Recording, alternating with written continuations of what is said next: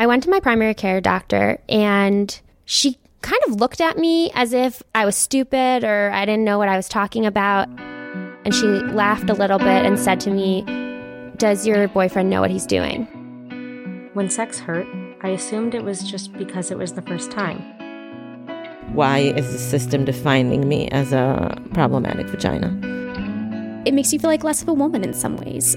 Like people have sex, and my body won't let it happen.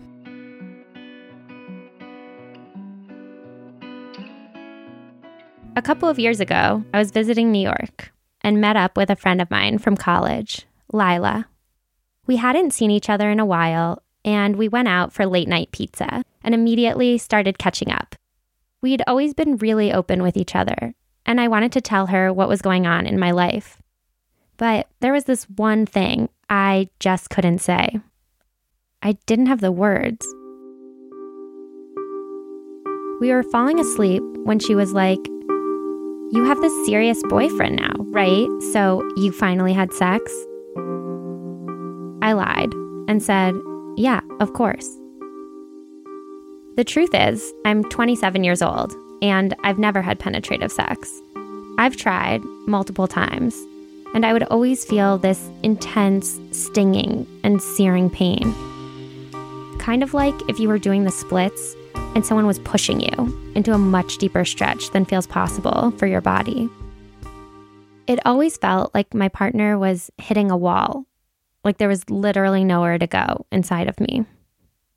Until recently, I kept it hidden from almost everyone around me. And that's the question I want to talk about today.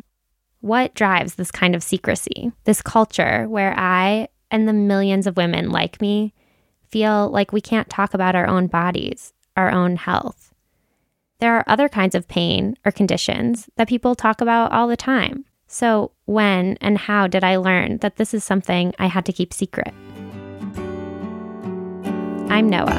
And I'm Hannah. Welcome to the first episode of our new podcast, Tight Lipped, a public conversation about a very private type of pain.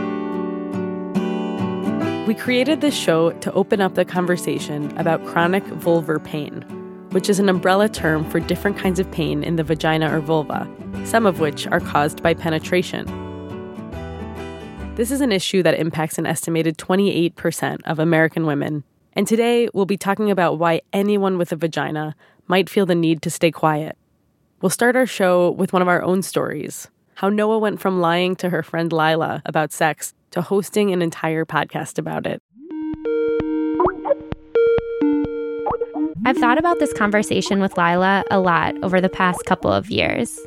I wasn't even sure if she remembered that night. Okay, so now, now that we have all our equipment on, let's have an emotional conversation. Hi, Lila. Hi.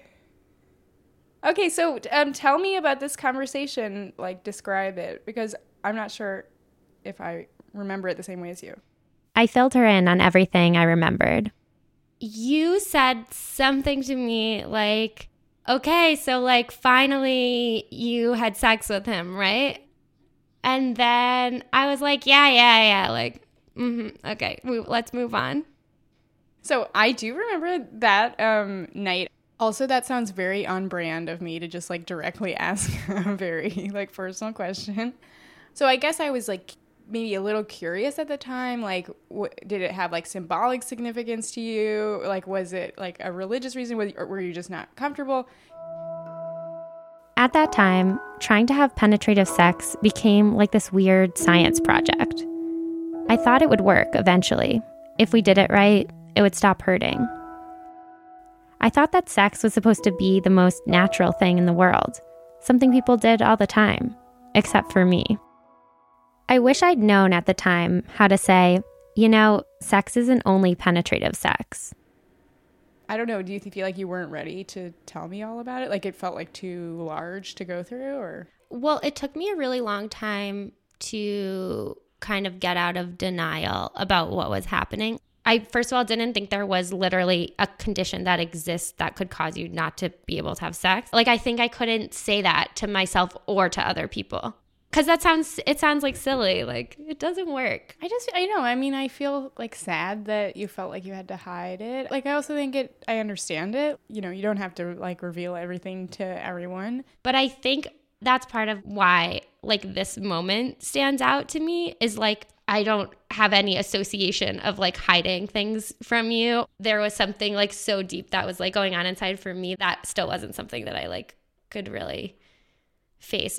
I liked what Lila said that I had the right not to disclose parts of my life that I didn't want to.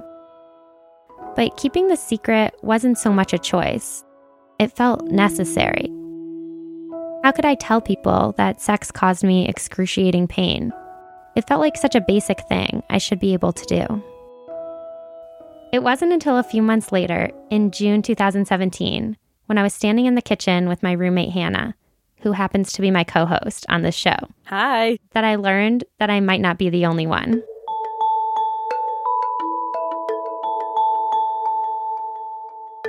I was stirring the lentils and talking about my friend Dee, who had a really weird problem. Dee had never been able to use a tampon or have penetrative sex.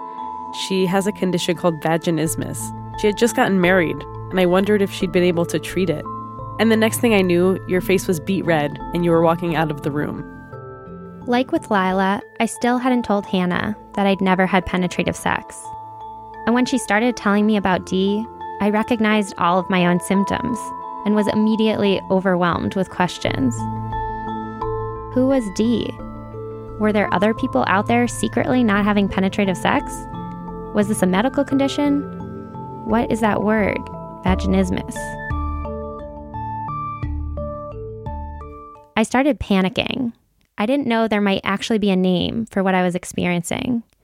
My breathing got quicker and quicker, and it felt like somehow my rib cage was too tight and too small. You left the room, and I had no idea why. And you locked yourself in the bathroom. I was trying to calm down. All of these moments in my life started coming together how I'd never been able to use a tampon or get a gynecological exam. I used to kind of hoard tampons. I'd buy a package knowing I wouldn't be able to use them. But I was still hopeful. They'd sit on my shelf for months, even years. Sometimes when I moved to a new dorm or apartment, I'd bring the boxes with me. It took me until I was 25, when Hannah and I had that conversation in the kitchen about Dee, to finally hear of someone like me. I knew I had to talk to Dee. Even though I hadn't talked to Dee in years, I reached out to her on Facebook and said, I think my roommate has what you have, and you're the only one that can help. Luckily, she agreed to talk. I dialed her number while I was standing on the street in Andersonville, our neighborhood in Chicago, and I spent the next two hours walking in circles, comparing vaginas with a woman I'd never met. I'm 28. I still haven't successfully had sex, um, which is terrifying thought. You know, you see those movies that we laughed at in high school, like the 40 year old virgin and stuff, and you're thinking like, oh my God, that's a real possibility. This could really happen to me. That's Dee, and talking to her made it real. She told me how she couldn't have sex, meaning penetrative sex. Here was this person who had the same symptoms I did. I think I always knew that there was something a little bit weird. Like I never really used tampons. I wasn't a super sexual person. I'd never had sex, even as like all of our friends were having it and everything. I saw so much of myself in Dee's story.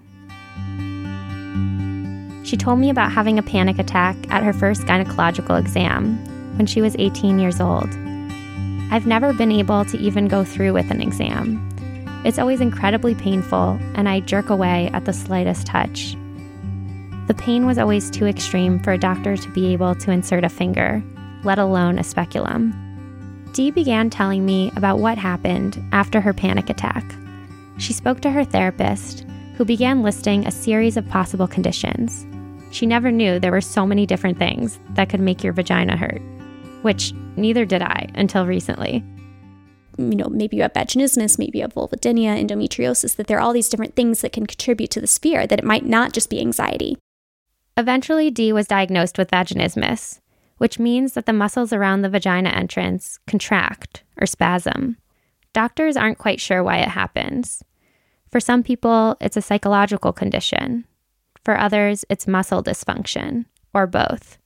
To be honest, I'm still pretty confused about the psychological versus physical distinction. Hearing her use the word vaginismus was a relief. This was a medical condition that other people knew about. We talked for a while, and I started to ask her what I most wanted to know How do you treat it?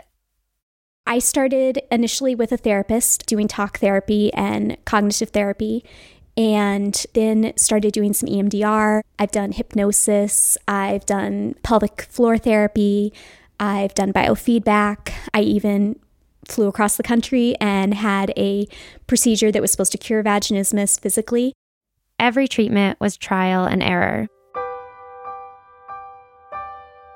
She'd spent 10 years and so much money on it. It sounded like there was no hope. When I first found out about the vaginismus, I more thought of it as like, I'm never going to get married. Like, I'm never going to have a relationship because, you know, I've always been taught or always thought that sex was such an integral part of a relationship. You know, it's that two people becoming one and being as close as you can. And I just thought, I'm never going to have that. It sounds so horrible, but, you know, I've even told my husband, like, I want this for us. I want this for our relationship. But at the same time, I also feel like if someone said, like, you don't have to ever have sex, it's fine. I'd be like, okay, cool, because this is the monkey on my back. Like, this is what eats me up inside. After Dee and I finished talking, I walked up to our attic and sat with my head on the desk. I remember her saying at the end, Hey, if you find a magical solution, be sure to let me know. I'd been so ready to hear her tell me everything was going to be all right. But that didn't happen. I felt like I saw the next 10 years ahead of me. My whole life would be taken over by doctor's appointments, medications, and endless trial and error. And maybe nothing would work. I didn't know this thing I had was permanent, that it could impact all my relationships, pregnancy, birth, my mental health, even my identity. At that point, I knew three things. One, I wasn't alone. There were other women with similar problems. Two, this wasn't going to be easy. I wasn't going through a phase, and there was no magic pill.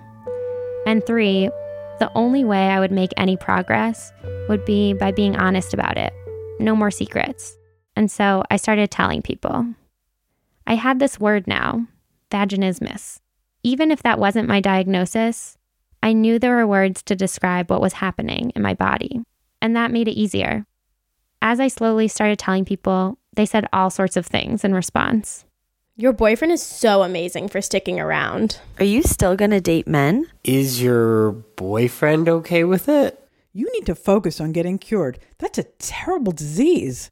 Even a 15 year old who I told said, Noah, you're probably just not relaxed enough. These reactions made me uncomfortable. Why was my worth in my relationship so tied to my ability to have penetrative sex? People acted like I'm preventing my partner from doing what every man wants like I'm guilty. I had a conversation with Sharon Orchalemi about this. Sharon is a sexual health educator and runs an awareness group for women. Hearing her talk about the research gave context for my own experience.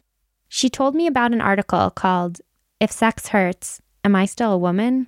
Sharon explained The chronic pain condition threatens your identity as a woman, as a sexual being, as a sexual partner, and a love partner, not just sexual partner. It's the core of your womanhood or your sexuality. And if you can't provide that, then you're flawed and you fail. To be clear, Sharon is really critical of this conventional thinking. But many women, including me, experience this feeling like a failure because they can't have penetrative sex.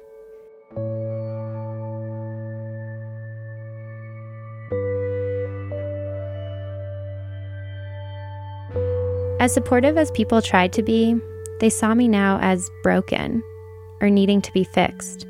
Like Sharon says, and also the idea that this is a natural thing that is not natural for your body. Like that's evolution, that's biology, that's nature, and your body doesn't fulfill that. This clearly contributes to the shame that I felt. As Sharon says, it's the coital imperative, which is the weight that penetration has in heterosexual sex. It defines heterosexuality, womanhood, and heterosexual sex. There's actually no choice when you do heterosexual sex if you do intercourse or not. There's no choice because it's the definition of sex and it's the obvious. Sharon says there's a strict script for how heterosexual sex looks and is defined, and it's one of the reasons that so many people keep their pain to themselves.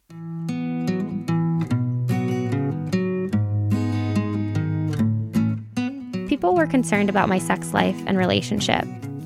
They made so many assumptions about how my partner feels. So I wanted to hear a little bit from him about how he experiences it. His name is Bar. One night, sitting on our bed, Bar let me tape us talking. Bar's not really a big talker. Wow, this is scary recording this conversation. So I was glad that he agreed to let me record him. Can you tell me where we are right now? in Hamadrigot Street in Jerusalem, Israel. This is our home, right? Like we live together? Rented apartment that we live in currently. Once I got Bar to stop playing with the microphone, we went back to what it was like two years ago when we didn't know what was wrong. When did you know that I had this condition? Well, when we started going out, we didn't really try to have sex for a while. After a few months, we started trying and it just didn't work. It was just too painful for you. And then you would cry. What was that like for you? Hard. I didn't know how to help, Hmm. you can say. I remember at the beginning, I used to start crying, and now I'm like getting upset thinking about it. Um, sorry. Okay, I used to start crying, and then you would say like, like, nothing's wrong, you're fine, like you're okay. Like you would try to kind of make it better. Do you remember that? And then at a certain point, you stopped saying that, and instead you were like, maybe you need to go to a doctor. So, ever since I accepted the fact that the pain wasn't going to disappear on its own, I've thought about it every day. I wanted to know does Bar think about it too? How often do you think about this? Not so much uh, these days because it's like this is our reality now, mm-hmm. right? We accepted the situation and this is like how we live. No, I hope that we can figure it out one day, but not worried about that so much today. Are you saying like you hope one day we can have Yeah, penetrative sex? yeah. What if we can't? we already talked about that. Sometimes other people see it as a bigger deal than Bar does himself. So by this point, I'd started telling almost everyone I knew about how sex was painful. It was no longer something just between me and Bar. It felt good to tell people, to no longer be alone in figuring this out.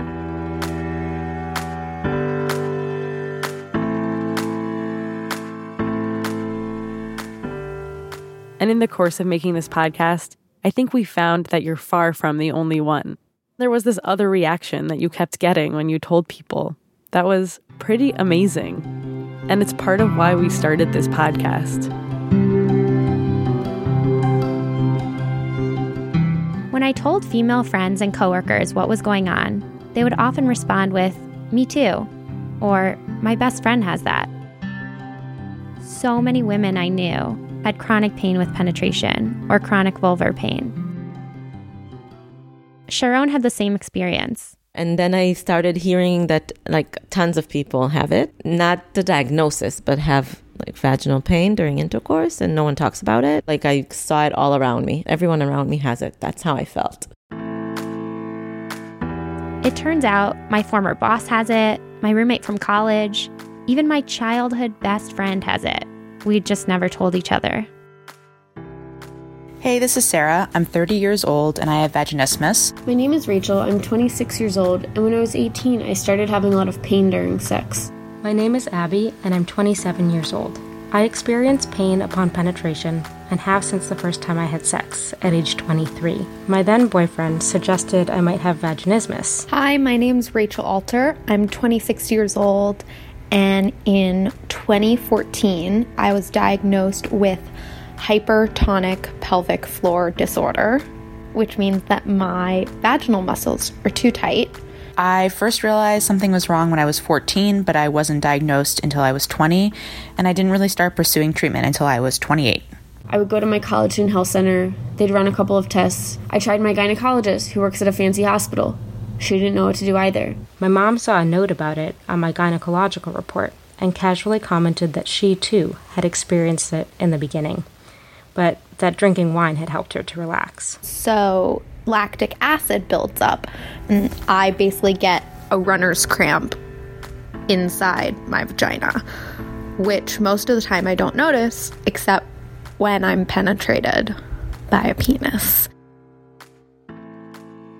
These are just some of the people I know who started telling me their stories once I opened up. And that continues to be true.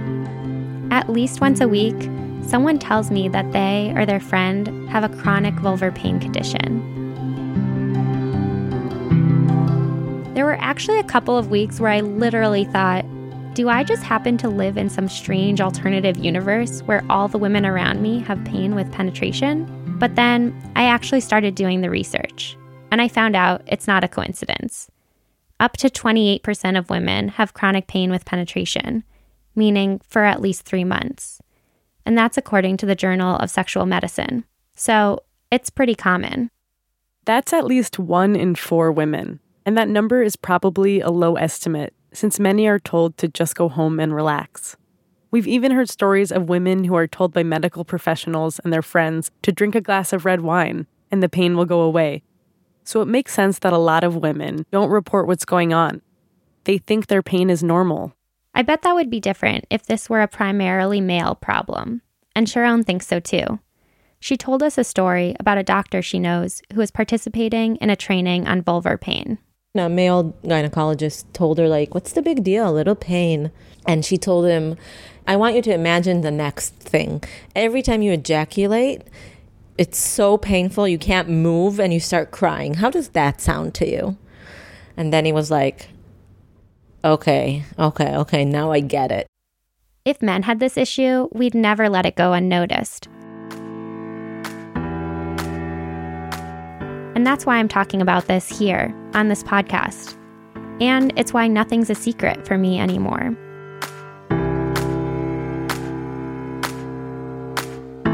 So let's talk about what we're going to do on the show. We're telling secrets that shouldn't be secret.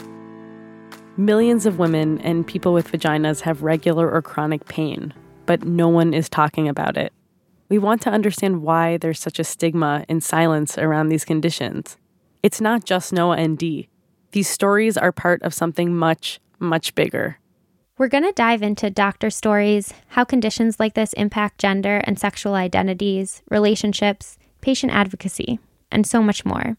We'll bring in the voices of queer, trans, and non binary people, and people of all sorts of backgrounds who experience chronic pain. And while I'll tell my personal story throughout the season, it's really just a jumping off point for us to ask hard questions about the broader, more systemic issues. On our next episode, we'll talk about the history of treating women's pain and the role of doctors in the medical establishment. Here's a sneak peek. There's so much gender bias in in automatically categorizing something that a woman has as hysteria and just a huge just a lack of research on women because they're not taken seriously. The fact that so many patients have to turn to each other to get knowledge about how to manage their conditions sort of reflects the failures of, of the medical system, right? I think it's less than ideal that women become each other's own doctors. We want to hear your stories. We want to show that vaginismus, vulvodynia, provoked vestibulodynia, endometriosis, and other chronic conditions affect people of all ages and backgrounds. So if you or someone you know has a story that you're willing to share, email us at tightlippedpod at gmail.com.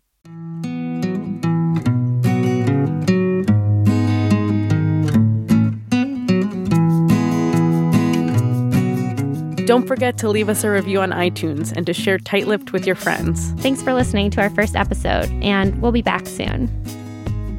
This episode was edited by Judah Kaufman. Special thank you to Gabby Escobar for creating our logo and Marty Kizan for website design. A huge thank you to everyone who listened, gave feedback on our drafts, and directed us to resources. Inbar Amir, Daniela Tolchinsky, Adina Brin, Katie Stewart, Sharon Orshalemi, Phyllis Mate, Laura Garbs, Ellen Mayer, Mishi Harmon, and the Dorot Fellows. We couldn't have launched this without you.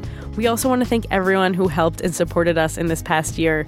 Barb Blass, Peter Fogel, Rachel Cohen, Rachel Alter, Sarah Turbo, Lila Goldstein, Anna Rubin, Ellie Crandall, Abby Kliansky, Zev Levi, Yochai Metal, Justin Williams, Ben Wallach, Amy Tardiff, and the current and past members of our co op Doikite. Thank you all so much.